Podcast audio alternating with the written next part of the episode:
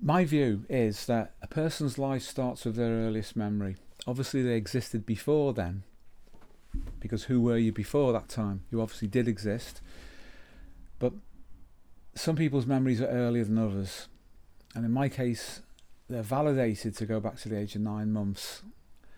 And that is the beginning of my autobiographical memory. I have loads of memories from that time, and they are living and they are vital to this day. I can feel them, I can experience them through the reconstruction of the sensory perceptions from that time. And it wasn't just things, objects, or even people, it was also the relationship to people. And beyond that, to the landscape that was visible f- through um, the back of the house, out across a small river, a water meadow, and the trees and fields beyond. One tree in particular, huge oak tree, which was full of ravens and um, seemed, I now understand, to be numinous. It was numinous. I didn't have that word to articulate it, but I could feel it. I could relate to that tree. And what was it somehow that was attracting all of those dark birds to it? And I was very aware of the procession of the seasons, the change in weather. I would watch lightning strikes in the field. Um, there was a fox hunt that would ride past the bottom of the garden, and it was an amazing spectacle for a young child to see these scarlet coated riders and all of the hounds. Uh, it was literally like having a gigantic television set that was running from horizon to horizon, horizontally and vertically, and all of those sense impressions impacting upon me. And somehow I had to abstract myself out from that to have any sense of identity and action on the world. And I did that by turning around looking the other way. And there was a street, and there were houses opposite, and there were my friends. This was preschool. But that's where all the activity was. But that way, the reverse, out the back of the house, was the river that ran from left to right. Always, never changed direction. And it was only much later that I realised the significance of that, particularly for a right-handed person, and that somehow symbolised in an intuitive way the movement of energy from the unconscious to consciousness. And if you followed the river in those days, you could see about a mile away the beginnings of civilization. But if you looked to the left, as far as the eye could see, it was country. And as I say, that that was quite an amazing spectacle. And I try to relate to that through my relationship to my parents, to my father, who was uh, an ISTJ in Myers Briggs terms, and uh, not a very emotionally expressive man, was of the world and its materialness, uh, materiality. My mum was uh, an ISFP, would you say? Yes, yeah, probably. Yeah, yeah, yeah. Um, and she, I believed, understood everything about the land. I don't now think that she did at all.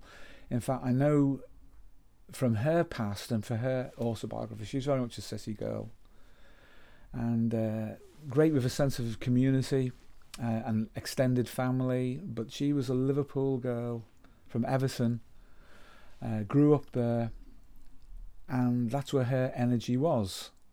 But I didn't know that. No, to a, to a child, it would have seemed like she had inestimable depth. Yes. Actually. And that, uh, yes, Yeah. and, and Yeah. that's and she was the earliest imprinter of my relating function. And she kind Mhm. of stood in in between the countryside, the natural environment, and me, and also between me and my father. Excuse me. I'm gonna have to clear my throat. Sorry. Pollen, as you said. Mm. Oh, it's a nuisance. yeah, she also stood between me and my father, the real world, and a man of little expressed feeling. Everything was concrete. There was a lack of intuition. And then I had an older brother, who was somehow diluted into my mother's psyche. He, she was very, very. He was very, very close to her, and she was to him. And uh, he was very, and still is. He's seven years older than me. He's very absorbed into himself and self-sustaining whereas I felt this urge to be in that world that I could see beyond the fence at the bottom of the garden and uh, he helped me to interact with the wildlife there like water voles and the fish and uh, even on occasion like a, a weasel or a stoat or a fox with fox cubs would, would wander around and it'd be absolutely fascinating but there was a definite boundary where it became visual and also sensory in the sense that you could experience the smells, you could experience the sunlight, the, the wind and the rain. This is a very young child. I had this urge to get out there and into it. And as I grew, I did do that. I also felt an increasing separation from my family. But I didn't find a home with my friends. My friends were not impressed in the same way as I was with that environment. They did interact with it, but they, it didn't impress on them in depth. And my early dreams, I can still remember them, also suggested that there was a separation between myself and the rest of my family in a way that I think foreshadowed the future and the direction I was going to go in. At the age of 11, uh, my mother went through the change and the land was destroyed by the building of a motorway and a massive uh, junction, which is about, if you follow it all the way around, it's a mile actually, if you, if you go around the loop of it. So it shows you how much of that land was excavated out. The river was was effectively destroyed as well. It was all dug out and turned into a culvert, and uh, factories and warehouses were built out there as well. And the shock of that to my psyche, plus my mum going unbuffered through the, the change, just as I was beginning to hit adolescence, and there was a break if you like in the relationship between my mum and my dad at that time because he didn't understand what was happening to my mum. Meanwhile my brother who was seven years old he was 18 he was an adult. He was already world focused and moving away. And in order to retain some kind of sense of contact with the land I felt this this urgency to understand what I now know and didn't know then was psychology so my brother handed me the collected works of Sigmund Freud. Probably in, in the belief that going into adolescence that would be of some use to me. And it didn't really help me at all. I, I was too young to understand it, obviously, um, but it did have some effect. And uh, that led me into all sorts of issues. I became uh, involved heavily with peer groups, gangs, if you like. Um, both locally and I would used to go over to Liverpool as well to Liverpool 8, uh, Toxteth and the Dingle where I had cousins on my mum's side. I get involved in all sorts of shenanigans over there and this was very much to do with um, that process of initiation through a peer group which my father had failed to confirm in me. Um, but that sense of loss of the land and that loss of relating was there which always drew me back towards things like history, mythology, comparative religion, that kind of thing. And uh, when I went to school, I would, I would bunk out. I was an expert bunker outer. I would be out the nearest window and over the hills and far away, down to the nearest library. I'm talking about 11, 12 years old, and I would be studying whatever interested me. Excuse me. Sorry, you have to edit this, James. No, it's all good. You're doing really well. And I'd start picking up books on psychology outside of Freud at that point, and this was really fascinating because I was trying to understand why I was different. Outside of the peer group, outside of relating to the gangs um, and my peers at, at, at that time, I had almost nothing in common with my friends um, because I was pulled towards this deeper need to understand. Something that my father couldn't uh, give me because he was very uh, should we say, uh, concrete and uh, unambitious, unenlightened. Although, to be fair to him, he did introduce me to astronomy and he bought me telescopes and he taught me to find my way around the constellations and the planets and the sky, something which I can still do now, almost with my eyes closed, find my way around the, around the sky. I now know that was his personal myth. That was him trying to understand something. He'd lost his religion through the Second World War and what he went through there. And uh, he he was not an educated man. He tried self-education. He tried to improve himself in that way, but he had a cynicism about him which was eating away on the inside. That I now know was his negative anima, and uh, that prevented him from relating properly. Then I had a dream. It was a weird dream, and as happens so often when I was a child, I would dream of, of, the fields as they used to be and the river full of life, which was at that time dead. Was, there was nothing in it, completely gone. It's polluted. You could see chemicals floating, and it was, it couldn't have been more destroyed than it was. I had this dream, and I was at the bottom of the garden, and I, I looked between the wire fence down this small sloping bank into the stream, and on it was what appeared to be a rugby ball or an American football, the same shape, and it was on fire, burning. I was fascinated and I looked at it. And then I heard a disembodied voice, and the voice said, It is an egg, which I thought was really strange. So I thought, I'll try and get this burning egg. So I, the fence disappeared, and I went down the bank to get hold of it, and it moved, and it drifted off onto the field. I'm meant to follow this egg. So I did, and then I was in the large field that was beyond where the crow's tree was, the raven's tree, that numinous tree. And there was a desk, and there was a chair, and then there was a semicircle of chairs, and there were women sitting in the chairs, and I was to sit at the desk. So I sat at the desk, and then the women started to talk to me about what I now know to be deep psychological problems. At the time, I couldn't have understood that, but I felt this this need to communicate a, a healing message to them. And of course, you know, when you're around 12 years of age and you have a dream like that, it's a bit strange. It's out of time because the landscape is from the past, but the suggestion is of something I've not experienced, so perhaps that was in the future. Um, I'd always had, well, always, I'd had a recurring dream from childhood as well, which was important to me. Um, so important, it, it's turned up in one of the, the, the, the screenplays that Paul and I put together later in life. And in that dream, I would wake up in the middle of the night.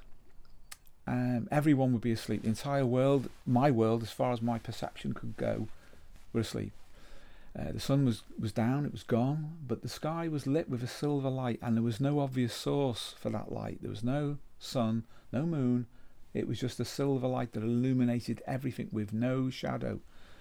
And in the dream, I would walk out and I'd explore, and I would meet strange people not like aliens, they were just people I didn't know. and they would try and teach me things or tell me things. And I would do my best to absorb it. And I would know that I would have to go back to bed, wake up, and try to remember what I'd learned. But I couldn't talk to anybody about it because they didn't know there was this other world that you could go to when you were asleep where there would be a different kind of light and that you could learn things. I had that dream probably repeatedly until I did become a therapist, which was many years later. When the time came to adjust to the realities of life, um, I had a, a choice. My, my dad uh, was in the Navy in the war. I had two uncles in the Navy. Uh, I had a grandfather in the Navy. Everybody was in the Navy. My brother even tried it as a reservist for a while, and my dad wanted me to go in the Royal Navy. And I thought I wanted to, and then I realised that it was all him and it wasn't me. Um, and I was literally about to sign on a dotted line to go back to do that, and I said, No, I can't do it. And then it was, What the hell am I going to do? Because I've wasted an awful lot of my education, my formal education, educating myself in, in ways that other people found rather strange for someone of my age. And uh, I came home and there was a program on the telly in the afternoon, and it was uh, it was called Van der Valk, which was a, a Dutch, it, was, it was set in Holland anyway, police series. And I looked at it, and something said to me, "Well, you could do that." And I thought, "Don't be daft," because I'm not exactly the best friend of the police. I'd had a number of little uh, little run-ins with them over the years. Nothing particularly serious, just mainly for getting in trouble with, with, with gangs and fighting and what have you. So under the intuition, I went up to the local police station and had an encounter there with a very amusing guy, um, a caricature. And as a result of what he said to me, I went down to another police station and uh, presented myself there. Had a chat with the policewoman on the desk. I went home. I got home. There's a police car there already waiting with some forms.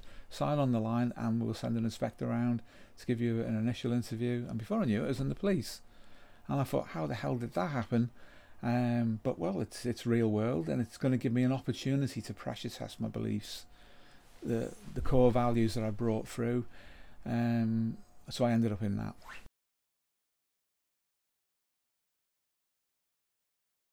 I encountered him um, in a book, which was the I Ching, the foreword to the I Ching by Richard Wilhelm, the Richard Wilhelm translation and I'd already been into uh, Chinese culture for some years, very, very well versed in that and its mysticism.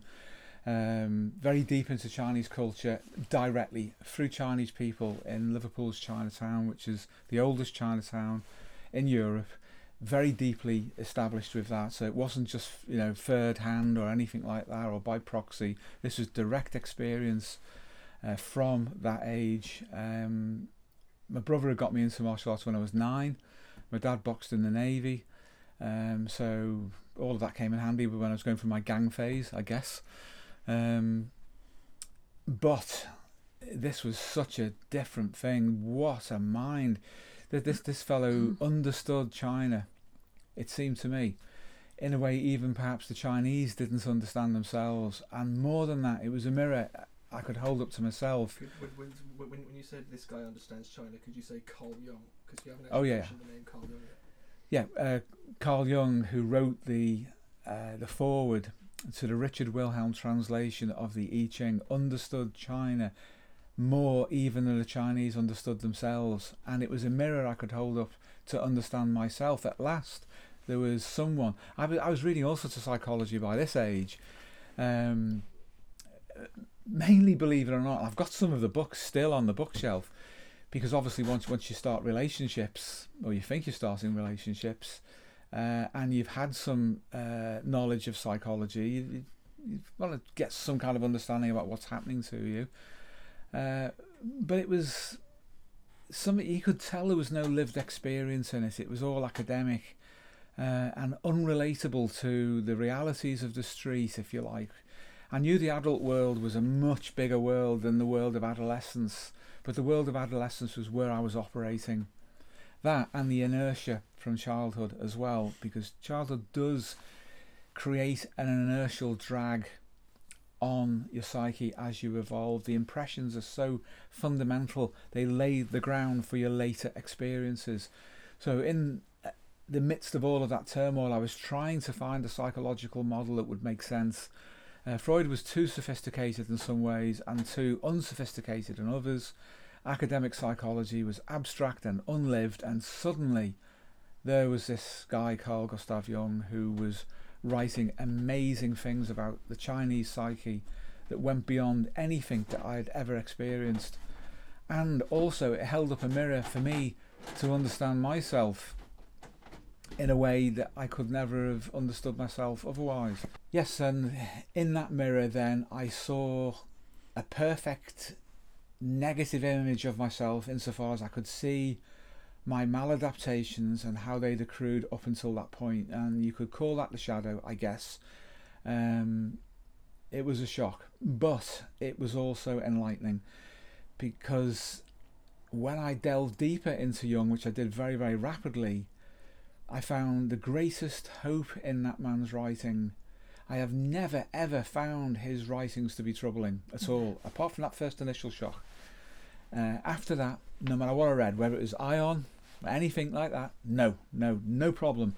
Uh, he was lighting the way ahead for others to follow. He cast his own shadow across that path, as we all do, but there was nothing in there that I found distressing.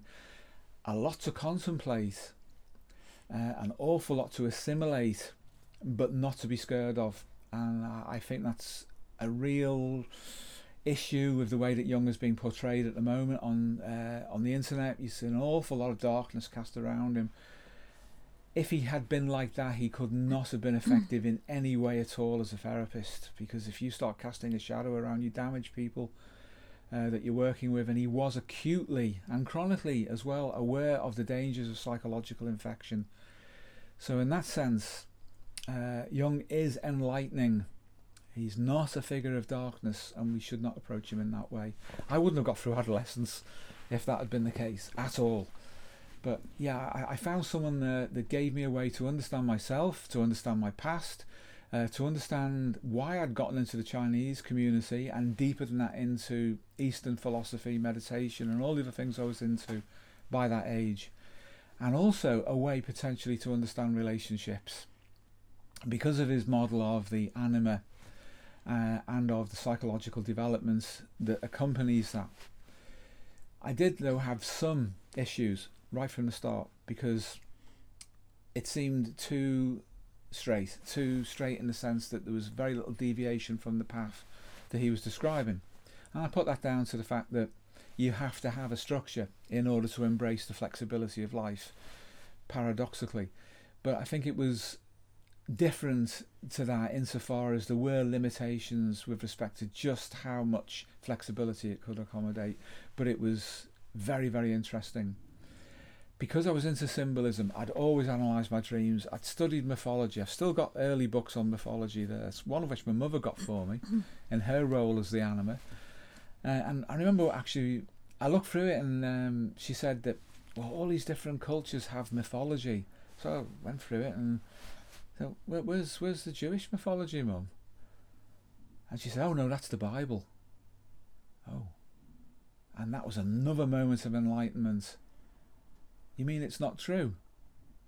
Mum. And she was a superstitious Christian, she wouldn't answer. But that had sowed a seed.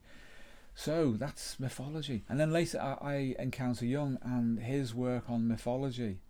And although he does push uh, the Christian myth as being very, very closely entwined to his own, he also engaged many, many other cultures in a relativistic sense, including the Oriental psyche.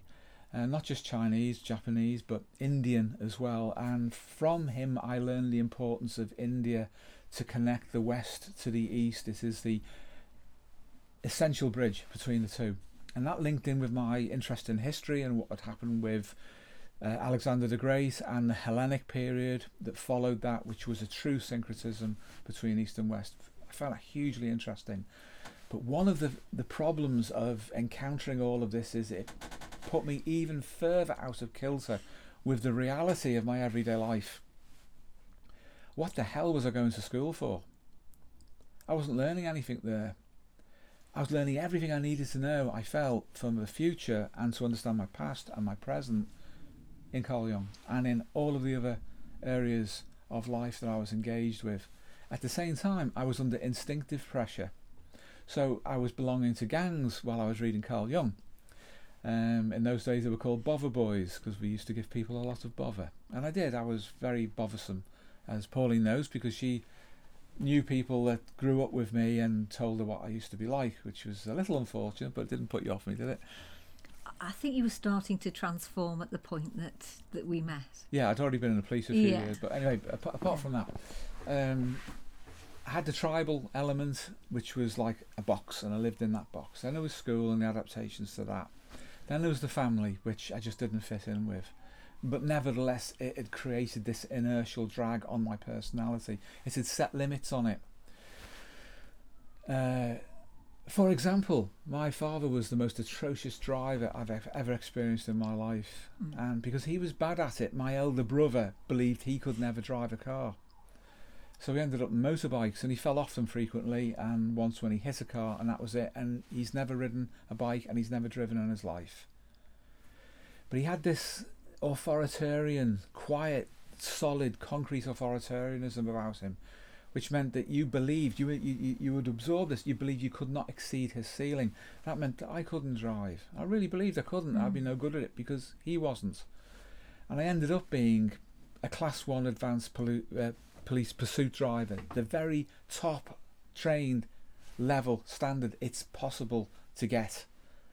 Uh, and I, I passed it at a class one level, nearly 100% in everything, uh, in pursuit, in uh, what they would call a, a standard road driver, though it was a, at advanced level. Skid pan, skid pan pursuit, you actually had to pursue people around a skid pan through obstacle courses. Theory, everything, 100% in everything.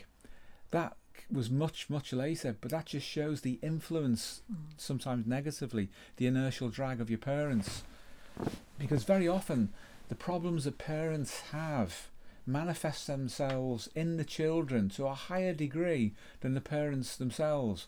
The parents are unconscious of them, but children absorb the psyche of the parents. I learned this from Jung, theoretically, and then tested it in my own life and then later in the life of other people. And it is true that if if you have exposure to to the inadequacies of your parents, you will amplify those inadequacies in your own life implicitly. and then and tacitly, without challenging them. So I was suffering very much from the limitations of my own parents. All of that was going on, and as uh, I, I have uh, said, I I'd been almost programmed by expectation to go into the navy. Um, I didn't want to particularly, although I was unconscious of the fact that I didn't want to, because again, my dad didn't reach very high rank. He wanted me to compensate for that. That was his dream, and I went along with it because I was imprinting the masculine role onto him.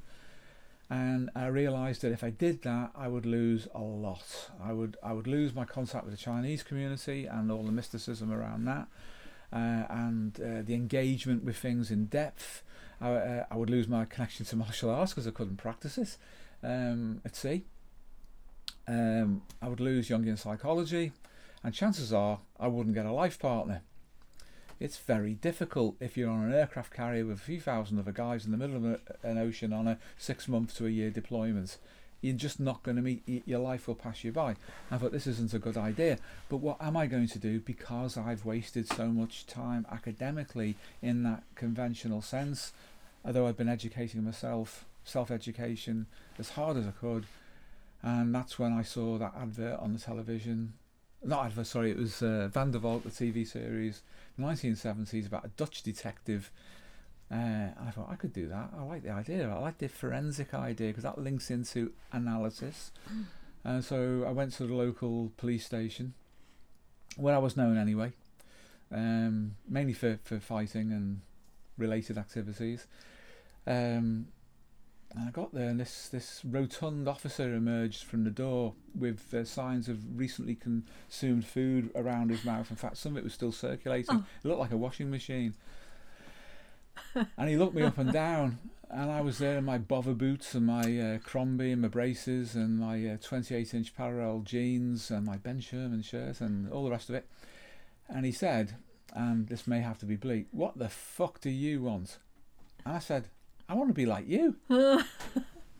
Smirking. And he said, fuck off. He said, he said, no, no, I'm serious. Honestly, I want to join the police.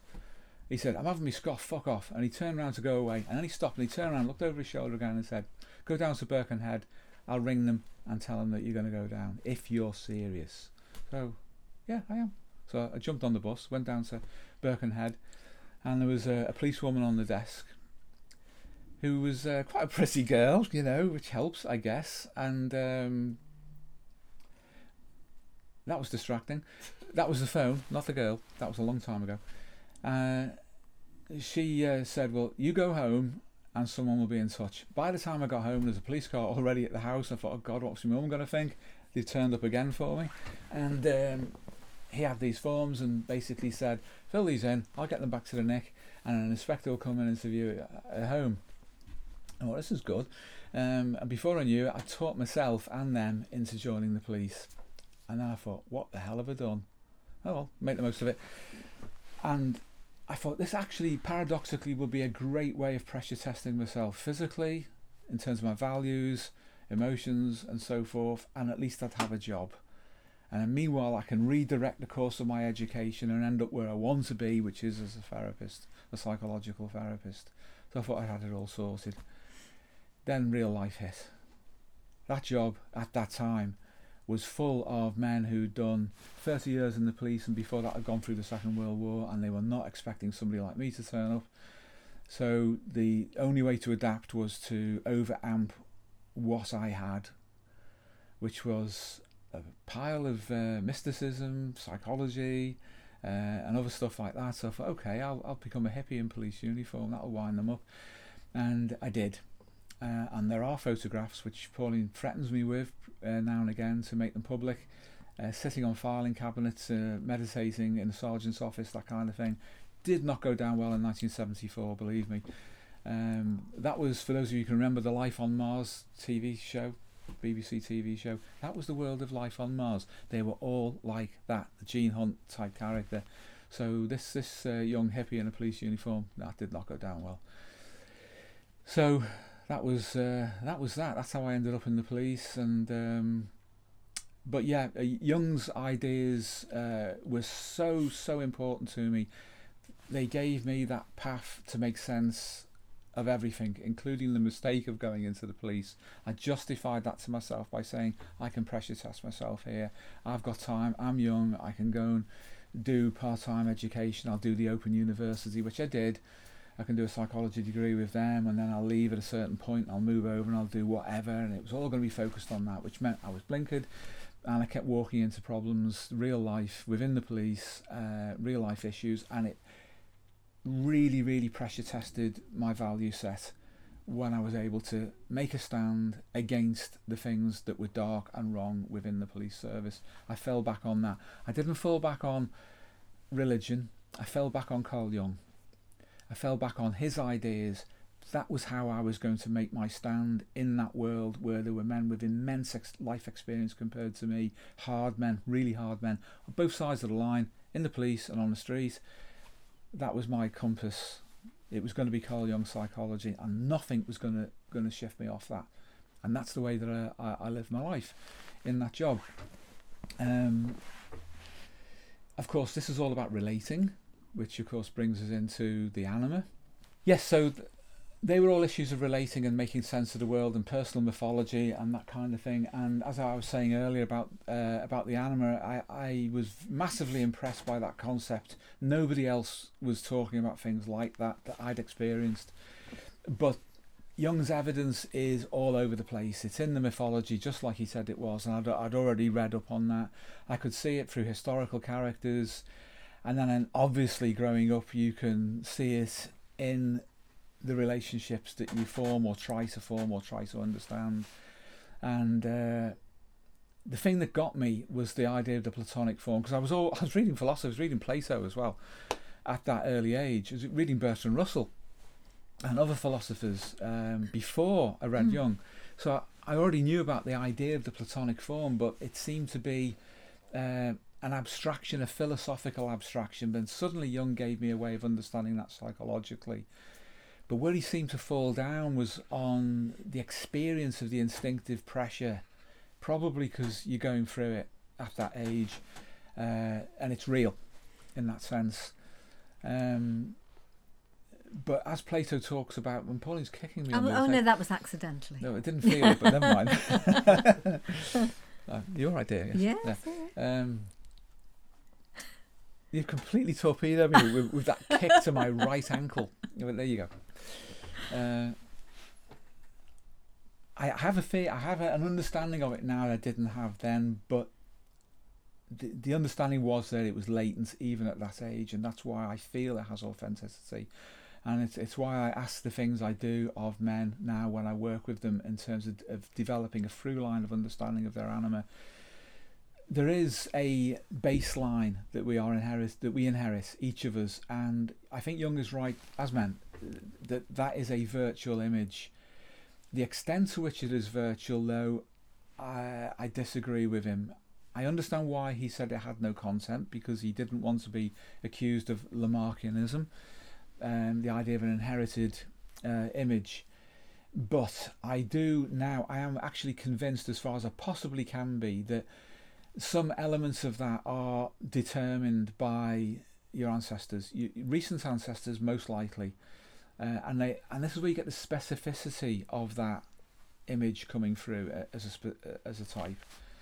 Um, one thing that I used to say uh, to to men was is if you get five or six men in a room and you get beyond the silliness and you ask them to describe uh, this concept, once you've introduced the idea that it exists to them of the anima, they'll come up with pretty much the same thing. Once they get past the silly laddie boyo kind of uh, stuff and you actually see a change in their mind they start to go into a trance. The, the, the, the face changes the pallor changes the eyes change. And you know they're getting there then and they start to feel this familiarity with something which is so old and it's so ancient and it goes right back so I, knew that that was the case and I was also very very aware of the appearance of the image not of the substance, but of the image of that baseline for me in my life that joined the dots. And if you like, that's a level which you won't, under voluntary circumstances, uh, go lower than. It's a it's a baseline, and it'll be biologically determined to some extent. And then above that, you start to get into the more transcendent aspects, but that is a definite baseline. That's what Jung meant by the virtual image. Um, and in my work subsequently with men over the past 40 years, time and time and time again, that has repeated itself without me having to suggest it. But with men who feel lost in terms of their relating function, once they can join the dots up and grasp the image, they're on their way to sorting out the projection of the anima onto real women in the outer world. They may not necessarily understand what it is that they're projecting, but they're getting an understanding of the fact of it and that this image is inborn, innate, and outside of their normal conscious will and intention. So I was wrestling with that all the time because as a young person, it's like, well, you know, you're driven instinctively to find someone that you want uh, to spend your life with some men will say, No, I don't. I just want to have sex, or I just want to have children, or as many children as possible, with as many women as possible, and have fun. There is that adaptation. But with a lot of men, it's not like that. They are looking for a more idealized partner, and at that point, the platonic form takes on a powerful archetypal uh, imago and effect. Um, so I was very well aware of that there's a NoFap movement now. I was ahead of the game on that because of my aesthetics. I, decided that was that, none of that. Uh, I'm going to be a spiritual person. I'm going to be a moral and ethical police officer with a Jungian core to him, and I'm going to go out and do good things in the world. Uh, and I'm going to find the right girl, or I'm going to have no girl at all.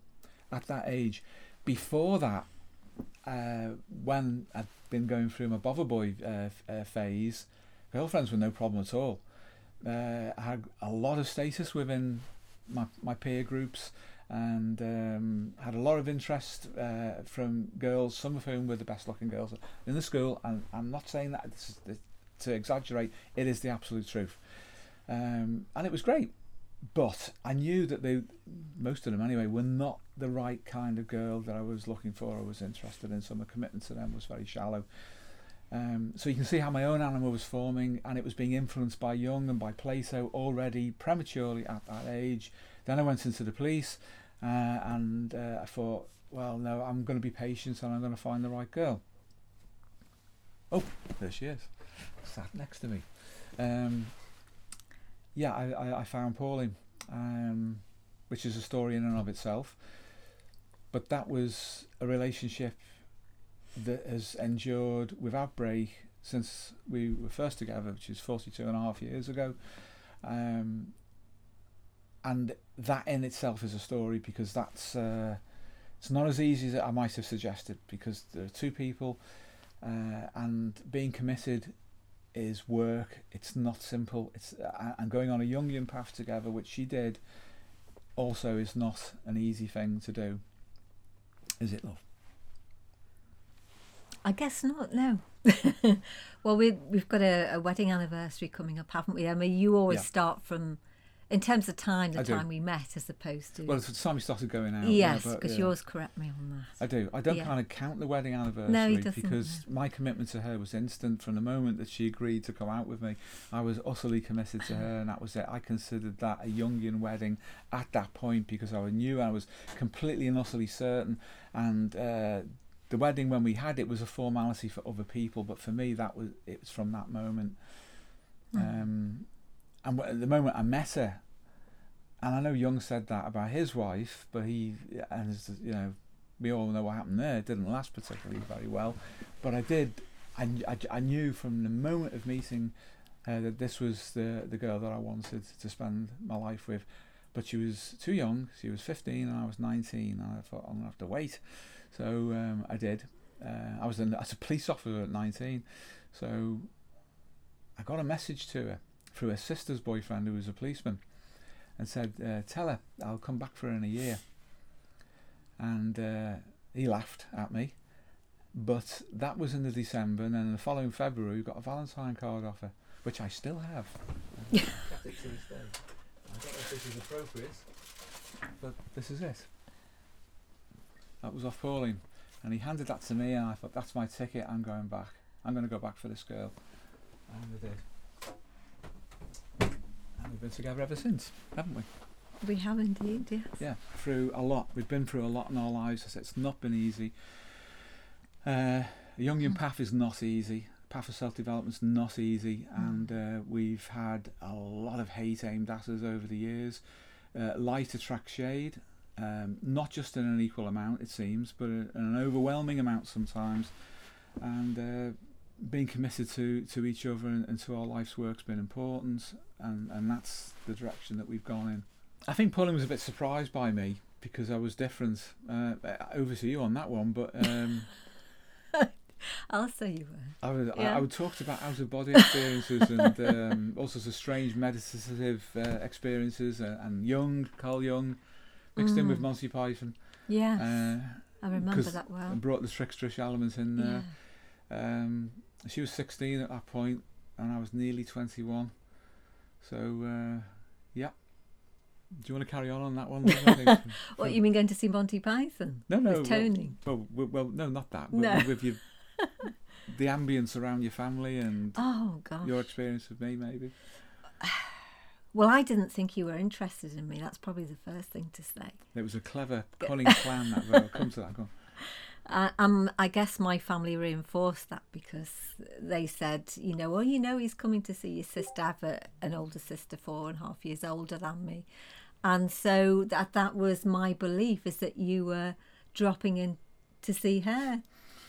No. So was- it was wasn't true. something of a surprise, I must admit.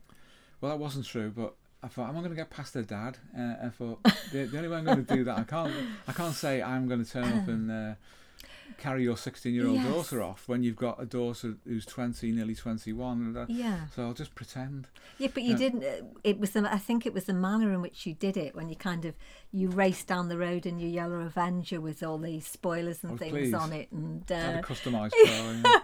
and he'd be looking out of the windows saying "bloody show off." And I thought, well, that's that's a really great way of impressing him, given Yeah. that he was a man of limitations, really, He wasn't was, yeah, he? he was. uh, yeah. Um, quite an authoritarian Oh, type very, of man. yeah, Roman Catholic authoritarian, Yes. strict, you know, Yes. Catholic in, Yes. in, in many Yeah. respects. And, yeah, uh, yeah. And then, of course, like you say, there's all the martial arts stuff and that. So all the weird was, stuff, yeah. yeah, nothing like he could ever have possibly wrapped his No. head around. I was non-drinking, non-smoking, Buddhist, vegetarian, hippie policeman Yes, everything he with a wasn't. with really. a, a souped-up, customised car. yes, You were Yeah, with your arts, with your yeah. Louvre windows and Oh yeah, and all, all sorts of things. Yeah, big spoilers and air dams and yeah. flared wheel arches Yes. and massive wheels and everything. yeah, yeah. It was a hideous thing, really, wasn't it? It but was. it worked. It was. Yeah. I endeared her mother to me by burying her in the front room and, and uh, uh, Yes, you did. put her on the floor and put the couch on top of her and both chairs on top of her and yes. left. And occasionally we go out in the car with you, and you would drop us off somewhere without our shoes on and things like drive that, and drive off. Yeah. there. So you've you've always been tricksterish, Yeah, haven't you? yeah. But given her relationship to my dad, which probably was probably never meant to be, no, I guess she saw you as being somebody who brought fun and animation and uh, Yeah. joy into the family because Yeah. there, there wasn't a whole lot of that to go No. round. no, there wasn't. No. So it was it was almost as if the three of us, me, my sister, and my mum, were kind of vying for uh, for your attention. Well, they were actually, and that is the truth because he was such an awful animus. he figure. was awful. and yes. of course I sensed that. yes. Um, Yeah. But what one day, which was uh, particularly at the time embarrassing, there was uh, some lads acting suspiciously in a car outside an off license round the corner, and I got sent there on foot. And I bent down to speak to them, and the seat of my trousers ripped right up, uh, and I had to walk backwards away from them.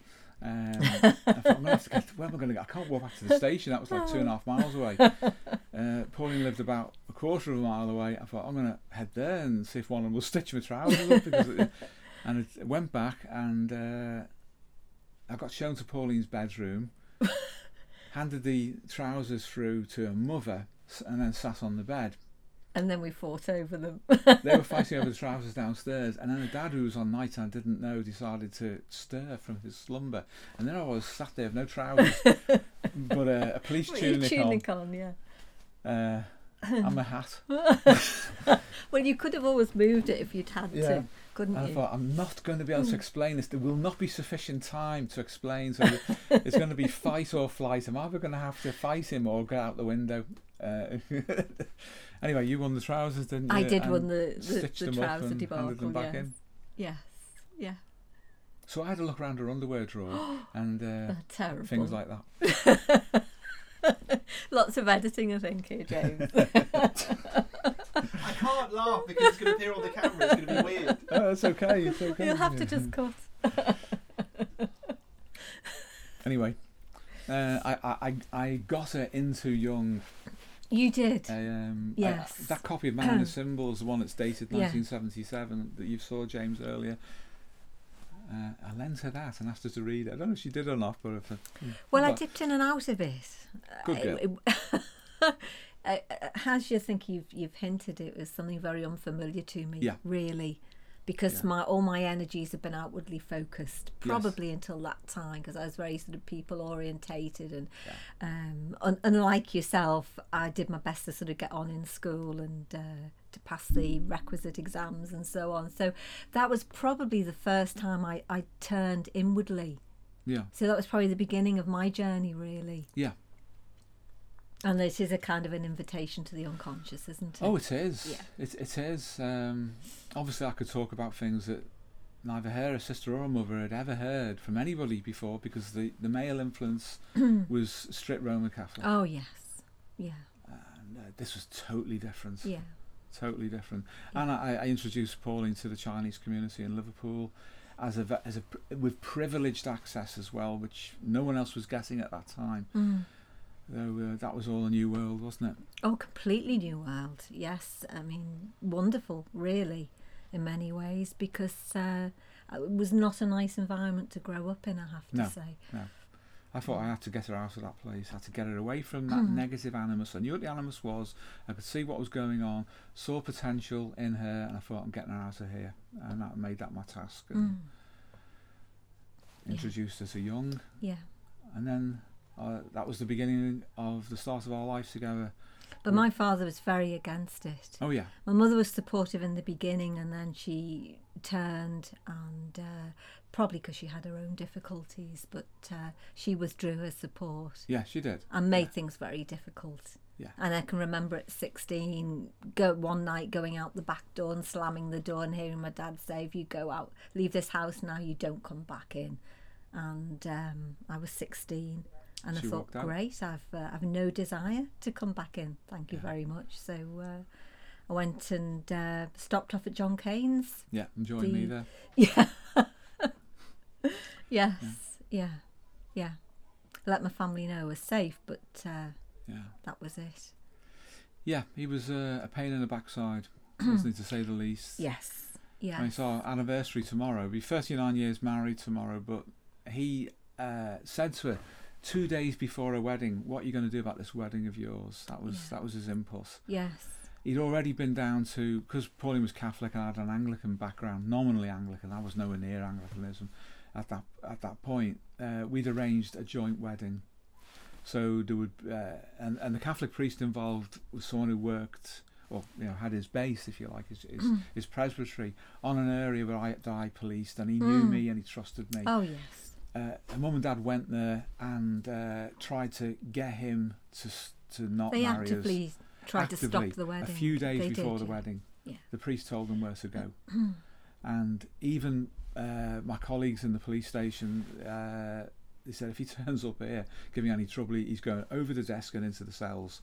And uh, they Yeah, they would well. have done in those Yeah. days. Oh, flip, yeah. He would have been just grabbed and pulled over and, and then slung down the corridor, kicked a few times, banged his head on the door to open it, the steel door, uh, and then progressively through several Yeah. other steel doors until. But they were. It was a different, different kind of police force then, Yeah. obviously. Mhm. But other people knew that we were right for each other, and that we'd proved that But they made it very hard for us. they did. They, they, they really did, and for a long time afterwards as well. Oh yeah, many years. Prob- afterwards, yeah. probably up until their, their deaths. Actually, Yeah, respected both of them, death yeah. when I think Both of about them. it. Yeah. So I, w- I was in the police. Pauline was at school, um, and my career ambition was towards being a psychotherapist, and so also studying with the Open University, studying psychology to augment my you know, my own studies, which uh, I found their courses to be better than pretty much anything I did elsewhere. Do you want me to? Shut up. They won't, mate. No. Depending on the time, it's what half They four. are a nightmare. Yeah. Jack Russell. Yeah, just needs a good kick, doesn't it?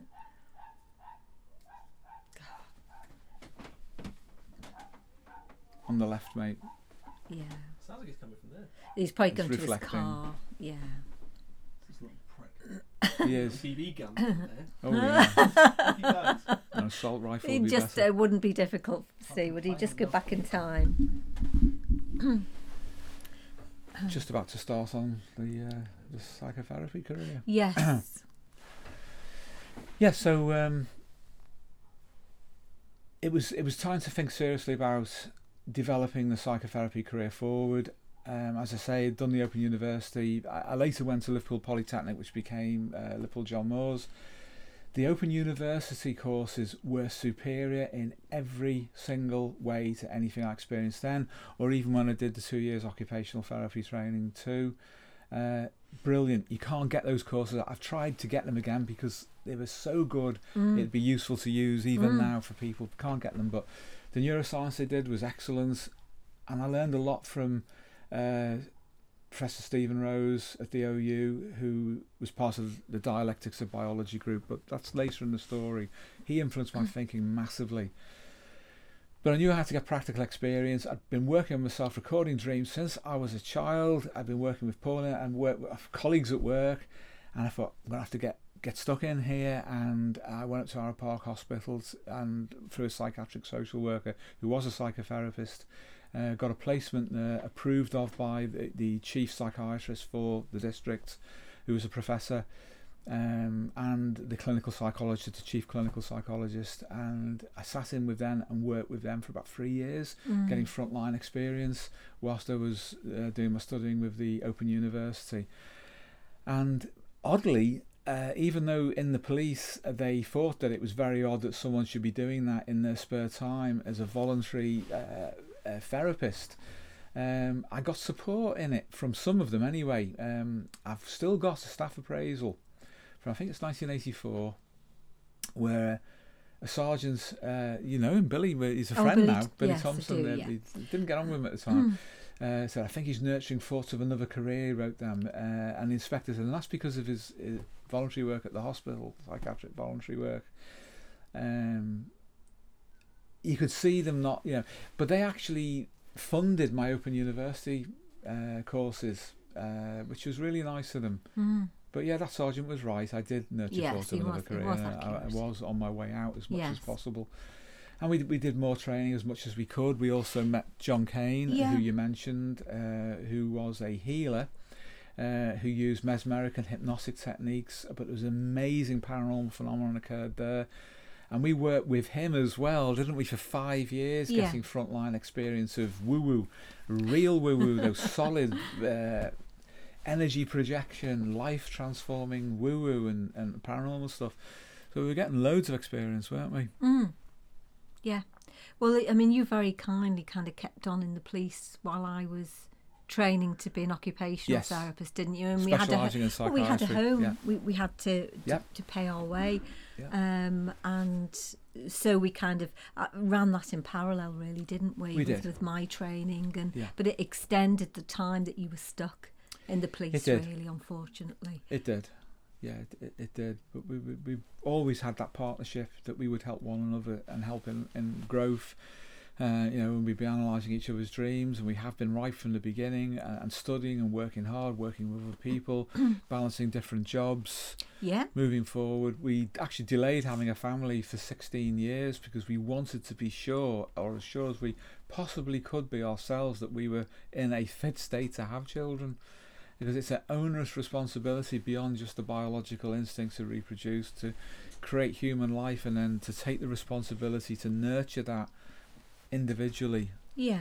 So, well, I think we wanted to be happy in our respective careers. We didn't well, want that yeah. to be something that spilt over into family life, or as happy as, as anyone as it was possibly possible can to be. Yeah.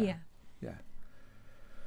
So a, a lot happened, an awful lot happened in the police. A tremendous amount happened, um, which I don't know if this is the right time to talk about. Um, went through a hell of a lot, Mm.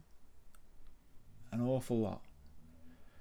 I have mentioned some of it before. I don't know if it's if it's right to discuss it now. You know, that bogus psychologist and um, yeah, there was there was one guy who uh, I was introduced to who was a fake, a complete bogus fake. And this guy had taken in all sorts of police officers, uh, senior police officers in the special branch, which is the anti-terrorist um, branch of the police at that time. Um, and he was giving counselling to them in their marriages and also to their children. And he was supplying Valium, diazepam to them, benzodiazepines.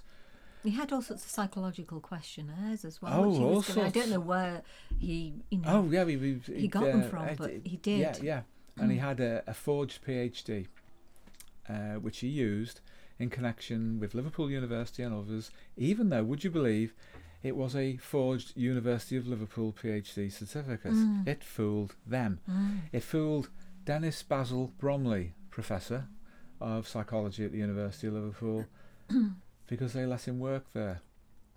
It's uncanny, but they did, and I was introduced to him because th- th- this Bobby who knew him, this police officer who knew him, and knew I was I was doing uh, the Open University and I was working up the hospital and all the rest of it. Um, oh, you have to meet him. He's this, he's that, he's the other, and I did meet him, and he was extremely plausible. Partly because I'd been briefed, if you like, to expect him to be that way, but he did slip up. He slipped up because he said one thing, and it, it was simple, but it, it was too incongruent not to be an issue. He thought that uh, Gestalt was a person, not a school of therapy. And I thought, did he just say that? So I engineered him saying it again, and that confirmed it. It wasn't a slip of the tongue, it wasn't a mistake. He actually didn't know that Fritz Perls was the founder of Gestalt psychotherapy, and that the guy who founded that particular school of therapy wasn't called Gestalt like Sigmund Freud was the founder of Freudian psychoanalysis. Some guy called Gestalt, and he claimed to be a Gestalt therapist. Had founded that, and I thought I came home and I told Paul, I said, "This guy's a fake. I, I, I, there's no way he Mm. could make that mistake in that way." So I knew he was treating police officers' families and children, and I also knew there was he had an issue with his own daughter because she wouldn't sleep in the house with him. So I approached uh, the CID, the Jacks as they're called in Merseyside Police, and they are a bunch of Jacks, um, about doing something about it, and immediately they closed ranks, and I was threatened by a detective chief inspector, implicitly threatened. Uh, and they wouldn't cooperate with the investigation. So I went to the sergeant who wrote that uh, thing of his. I think he's nurturing a, the idea of another career, who was ex-regional crime squad, which were elite detectives. And I gave him the information I had, and he said, "Okay, the jacks aren't going to help. Fine, you're getting pressure from the uh, senior CID. Um, I'll go to the drug squad. We'll get a drug squad warrant. Uh, we'll do a raid on his house. We'll get everything out. We'll find out what's going on with his daughter and take everything else out he had. Went in there. He had a primitive computer, you know, not nothing like what it is today. Got the computer, got all, all the records, got all these written files, cases that he, he had on police officers' wives and others. Um, took them away, found the, the benzodiazepines, got them as well, and the CID had a fit with me, and uh, they immediately jumped in and took over the investigation. And what do you know, all the evidence started to disappear. Not at once, but incrementally till there was almost nothing left. And uh, I made the arrest. Uh, I, I, I brought him in for, for questioning, and then he was interviewed by the CID after that. And this detective chief inspector said to me, "Well, he's not a Moors murderer, is he?" I said, "We don't know what he is because we haven't fully gotten into this yet." And uh, you could see he was agitated. Then he cornered me again on later days, and he, he said bluntly, "This would be better for you if this didn't go any further." I said, "I'm sorry, but it is. I'm not going to give up on this." Then I was told, "Drugs will be found in your locker or stolen property. You're a marked man." Mm. give it up. No, not going to. Refused. Um, and we eventually got it to the Liverpool Crown Court. And uh, Brian Leveson, who's now Lord Leveson of the Leveson Inquiry fame, who who, who was uh, a QC who dealt with the IRA, that senior level QC, knew the sergeant who'd supported me, and he got him to prosecute on behalf of the police, and he embarrassed the CID, all the senior detectives, and said, pointing to me, he said, "That young man, I was young then, that that young man should have been a barrister, not a police officer." Uh, he's got a really good first-class forensic mind. He should be a police. He should be a barrister. And he said, "I'm taking this case on uh, for the police. Uh, I will prosecute for the crown." Wow. But in the end, because all the evidence had gone, all they could do him for was having a forged PhD and uh, uttering a forged instrument under the law as it stood at that time, uh, for which he got um, nine months with six months suspended but it made the local papers, so it's a matter of public record. And there was another another case, a murder inquiry as well. Again, where the same detectives were involved. Uh, I'd actually solved that case and got the guy to surrender himself to me at the police station. Uh, I was written out of the out of that job completely. Um, violent man, he killed a man with a single punch, killed him stone dead. Found the body and found a domestic dispute, linked the two together, tracked him down, found his wife washing clothes at four o'clock in the morning Mm. because they were bloodstained and she admitted it. But there were stacks of pornographic magazines on the table, and the CID were with me, all they were interested in was the pornographic magazines, and uh, told me to knob off while, so to speak, whilst they spoke to her. And I said, she's just destroyed evidence. Oh, never mind, never mind, never mind. Reading through the porn magazines. Okay, I get it. You know, um, such was the state of the police service at that time. But after that, I was a marked man. Uh, they were gunning for me. That did happen. Oh, they tried it. It did not succeed. Um, but I'd had enough. I knew it was only a matter of time. I was going to get fitted up. Mm. So uh, I went, which was opportune because Pauline was in, I think, her last year then, weren't you? Yes, pretty Uh, much uh, so. uh, yes, doing I was occupational yes, therapy. About to start work. Yeah. So uh, I jumped Mm. off the Open University and went to John Moores, or Mm. Liverpool Polytechnic as it was at the time. And then after that, I jumped off that because OT was really interesting, occupational therapy, because you were doing all the anatomy, physiology, and so Yes. forth, um, which I knew was important. Uh, so I jum- jumped off and got into that. I didn't really like the culture, but I liked the, the, the, the topics. And it got us to Peter Nixon and Charing Cross in London. It got us access. Paul had already been in touch with him, Mm. and we've been building our model up as well. We knew that Jung's model had to be extended uh, and developed, and our aim was to get this into frontline healthcare, which was psychiatry with Yes. Pauline, and myself into GP practices. Uh, which is what we subsequently did, and that's the next phase of development of the model. But up until this point, that's a, a sketch, if you like, of, of where we'd come from. I've, I've, I've faced the threat of firearms unarmed. I've done that. Um, I've had people try and kill me. I've had plenty of people die in front of me violently on the floor or in road accidents. Um, I've had a colleague die violently on the floor uh, in front of me. I've been hospitalised, Christ knows how many times. Uh, ranging from being jumped by gangs, having dogs set on me, hitting the head of a lump of concrete, bouncers attack me. Um, I, I've had some of them with knives come at me. I've, I've confronted a, an armed drugs dealer who was in a Rolls Royce. Um, I've confronted people who were IRA suspects, chased them. Uh, he was on a motorbike and I was in a car with another police officer, and for all we knew, he was armed. A, a guy at a petrol station forecourt with a gun. We were unarmed. Um, I've sat in a safe house. This, this it should be all right now.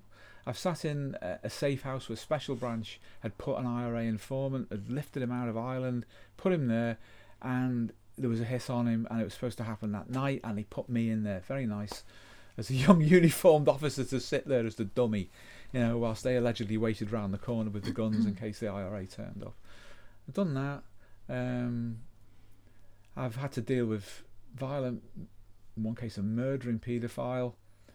Uh, that was not nice. I, I've had a lot, and then you know, it's uh, what got me. Two things got me through that: my relationships to Pauline and Carl Jung.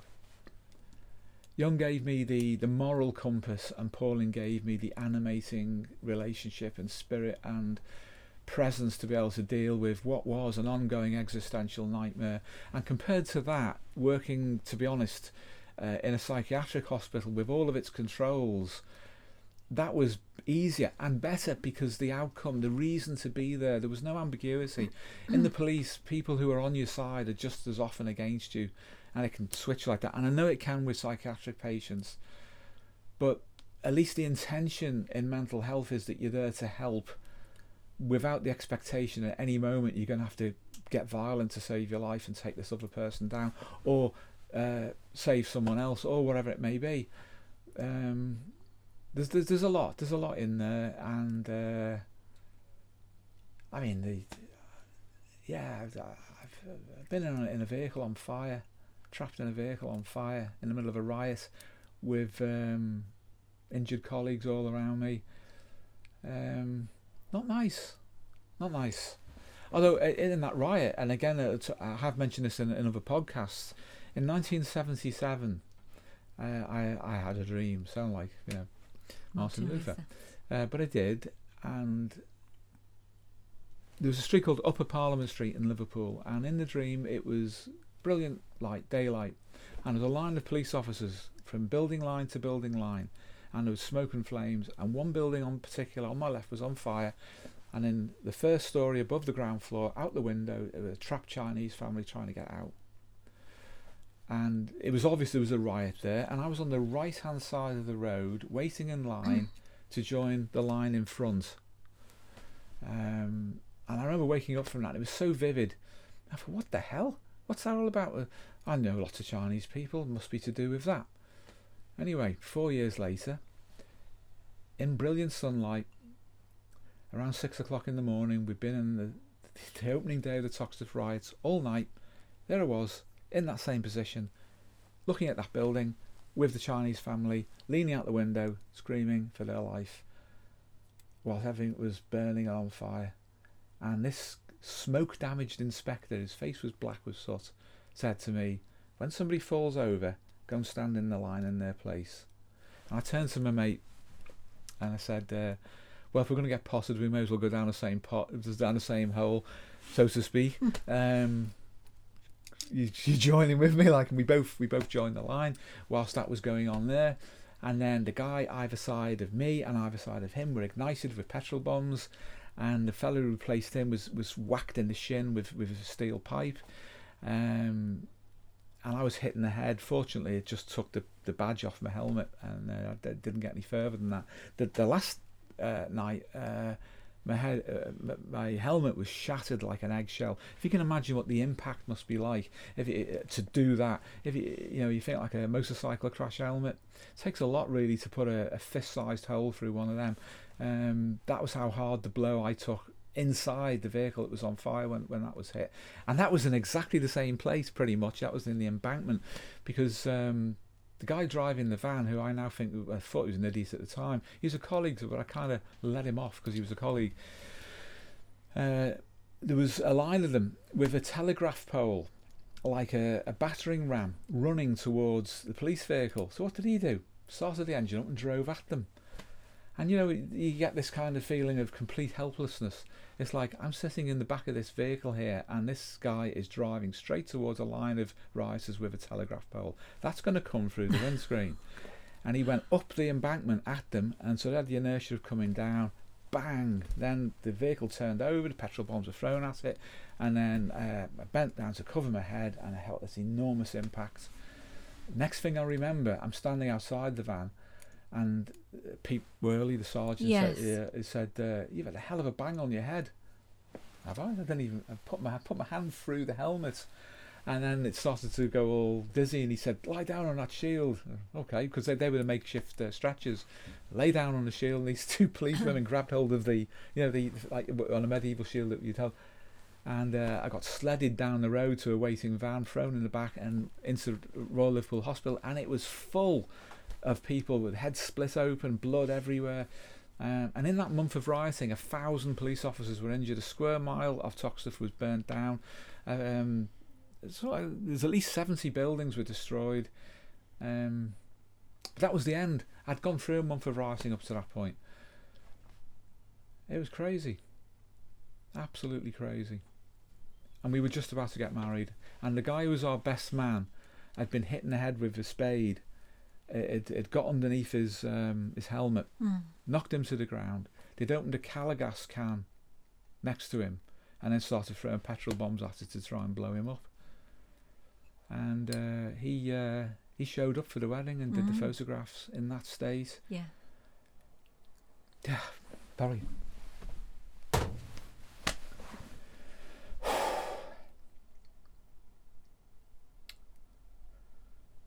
I'll never forget that.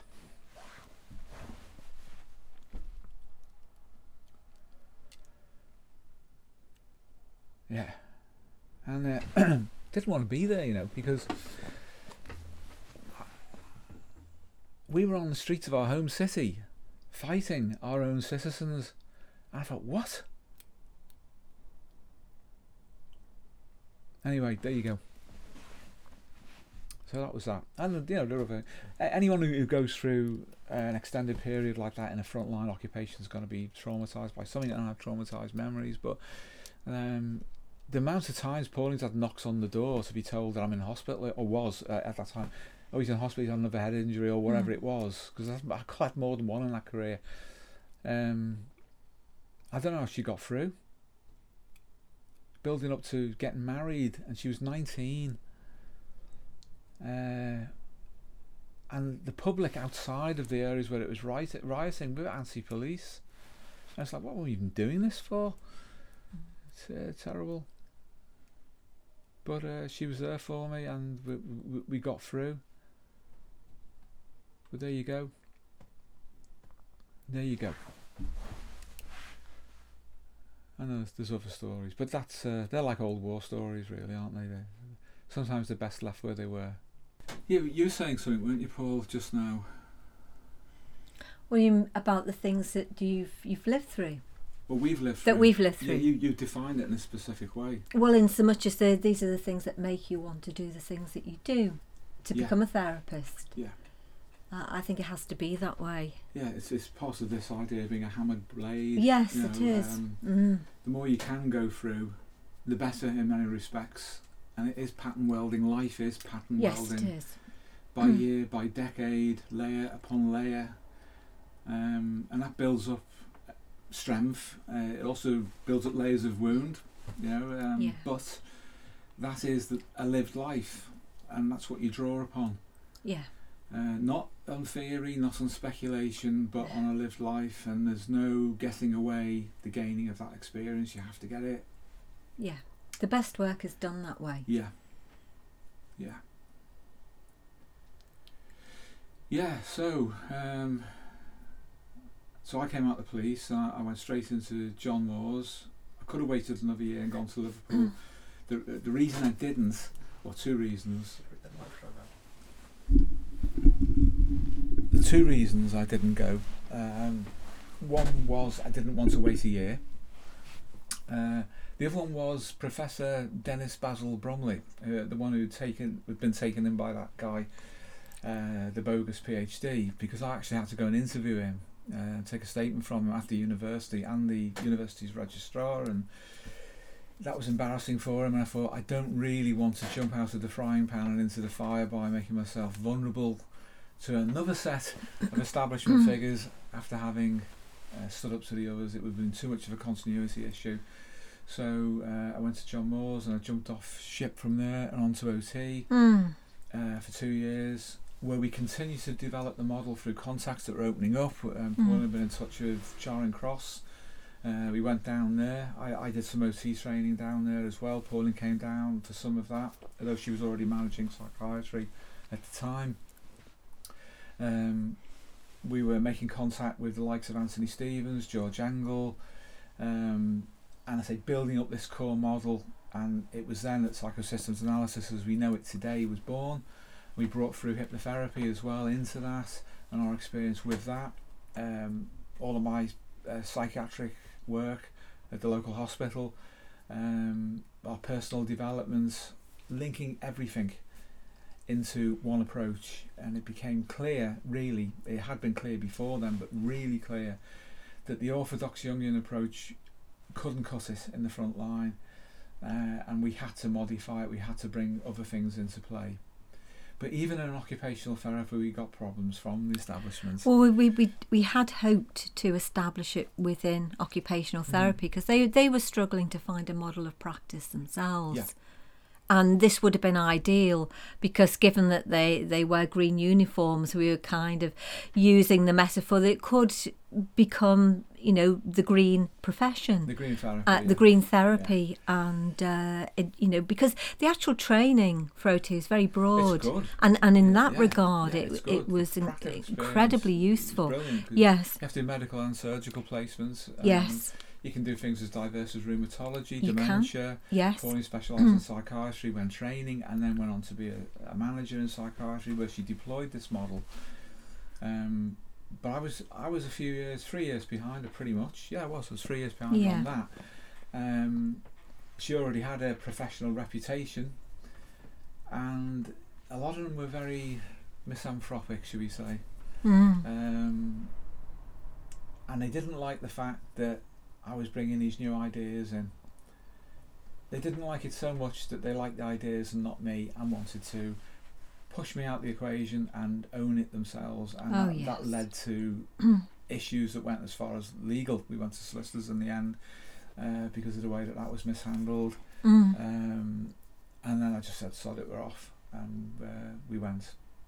Well, I went first, and Pauline went, followed me once I'd uh, moved yeah fully into uh, GP practices. yeah And we developed from there. I'd already uh, opened up connections with the then British Association for Counselling, now the British Association for Counselling and Psychotherapy. Uh, I was on their consultative council. Paul and I were both uh, media reps for them. The United Kingdom Standing Conference on Psychotherapy that became the UK Council for Psychotherapy. We were delegates there to the Humanistic and Integrative Psychotherapy section. That's another political story, another battle. Yeah. Um, we were a founding organisation of the European Association for Counselling, which they still recognise. There's all the material that you can see on, on the Discord in the library, all the documentation, all that frontline work, and, and, and really heavy, full on uh, processing started at that point. yeah it? it was the beginning of our clinical work together wasn't it which we'd always wanted Yeah, we'd worked separately, but yes this was together, yeah um, and we'd worked on one another. But it was it was it was hard, was it? It was hard going. it, it was incredibly hard because of course there was no internet at that time No, either. So No. in, in in that sense, everything took so much longer, and, and, and to try and get the resources that you needed was very difficult. Learning resources, so um, things took so much longer back did. then, didn't they, to establish? we did. We had we had um, the support of Charing Cross. Yeah, um, for at least 10, 12 years whilst that department remained open, actively supporting us. We were getting medical referrals, doctors and clinical Mm. psychologists uh, were coming to us as patients. Uh, got a fantastic reputation for being really effective frontline therapists. Uh, really broadened out and, and opened up the horizons. Um, but we had a lot of trouble from the psychotherapy mainstream as well because they didn't like the fact that we were blending medicine uh, with psychodynamics. Yeah. They were so anti-medical. That was a huge battle, Mm. but uh, we won through in the end in that as well. Um, and it went on and on and on, uh, and we continue to this day. That's it in broad terms, I guess. Uh, and of course, there's all the respiratory psychophysiology, ISOP, the capnograph, and our use of that. And it's, there is so much. There is decades and decades of, of hard slog and never giving up, no matter what happens, and pressure testing ourselves. And when we had issues ourselves, which we both have, Mm. for example, when I left the police, Yeah, um, I was I, I- did I think I, I did I have a clinical depression because um, of what was done, what was threatened, uh, and the fact that I, it was up against my morals and my ethics. I'd tried to take on the establishments at the highest levels and I couldn't win, mm. but I tried, Mm. And there was no way out.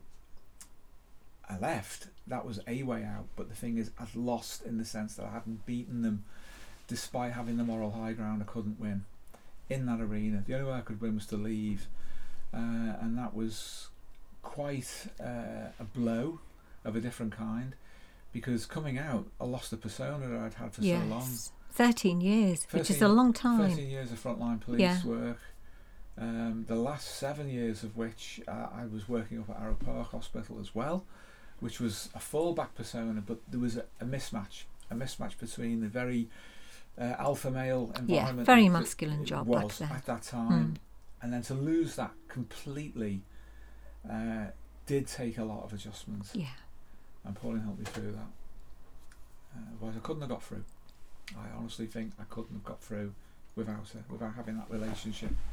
Well, likewise myself with, with the occupational therapy because my dad took ill during my training, had several heart attacks, and you know, obviously the the family dynamics were difficult anyway. And and uh, actually, it was the um, the psychiatric social worker and psychotherapist that you were working with Yeah.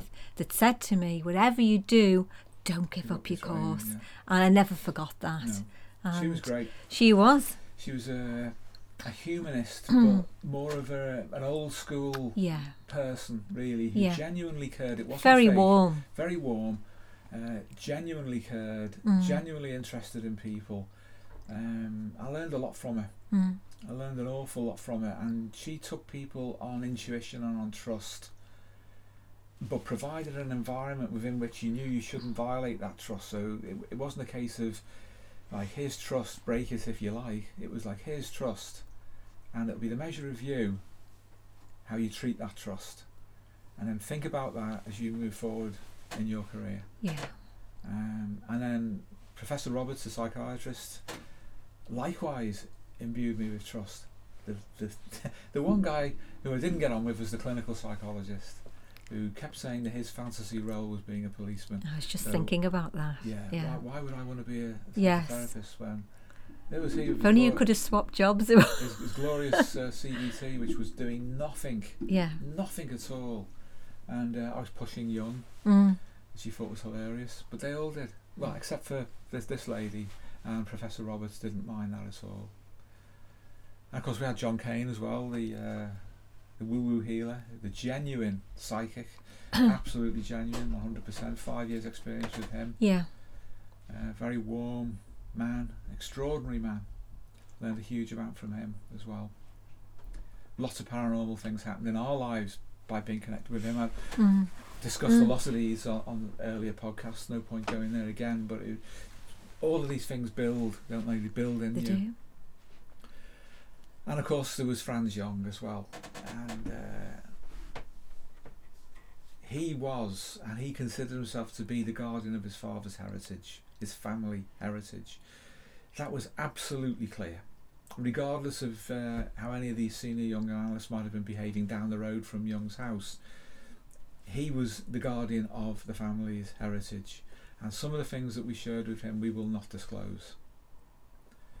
Uh, but he did he did put his faith in us and he did that on the basis of an intuition which he said and secondarily by asking us about our dreams he had his own issues with his father uh, that's in the public domain um, anyone can follow that. it was difficult for him growing up with a father like Carl Jung um, but he knew he knew his father's work inside out and he'd lived it in his own way and he was very, very concerned about his father's reputation. In his lifetime, the Red Book would never have been published. No. In his father's lifetime, Carl Jung's lifetime, it would never have been published. It's been published, it shouldn't have been, Yes. in my view, Yeah. because that was not the wishes of the man and it was not the wishes of his son. Mm. Um, that should have been respected. Now that it is out there, unfortunately, it's fair game for criticism. That's the way it is. And uh, to be quite honest with you, other than it being an exposition of him working through his personal myth, I don't think it has much value because individuals have to find their own. Yeah. It had intrinsic value, didn't it? It had intrinsic value to him. That's why Yes. he didn't want it published. Um, it was not to be a public document. We should make our own Mm. red book, or just not bother with that. Find another Yeah. way of, of developing your life, and that is super important. That that should be done. If we've done anything, we've done what we've done our own way, and that has an authenticity to it. And we would encourage anybody and everybody to do the same. You have to be the author of your own life. Um, other people can be examples, exemplars even in some cases, uh, of how to do something, but you can't live their life by proxy. The authenticity comes from within and it comes from without in the sense of relating. And I go back to that lady that I worked with at Arrowe Park. Again, that's something which she was an exemplar of, was that more important than anything else was the authenticity of relationship to people who were suffering. Definitely. Yeah. With the goal of relieving that suffering. That's why you're there as a therapist. Personal development is different. You know, um, you, you can indulge yourself in any which way you like. And I've followed that path. I've been through all the woo woo. I've been through all the Eastern traditions, uh, all the Western philosophy. Did all of that. Been there, done it. And believe me, it's not where it's at.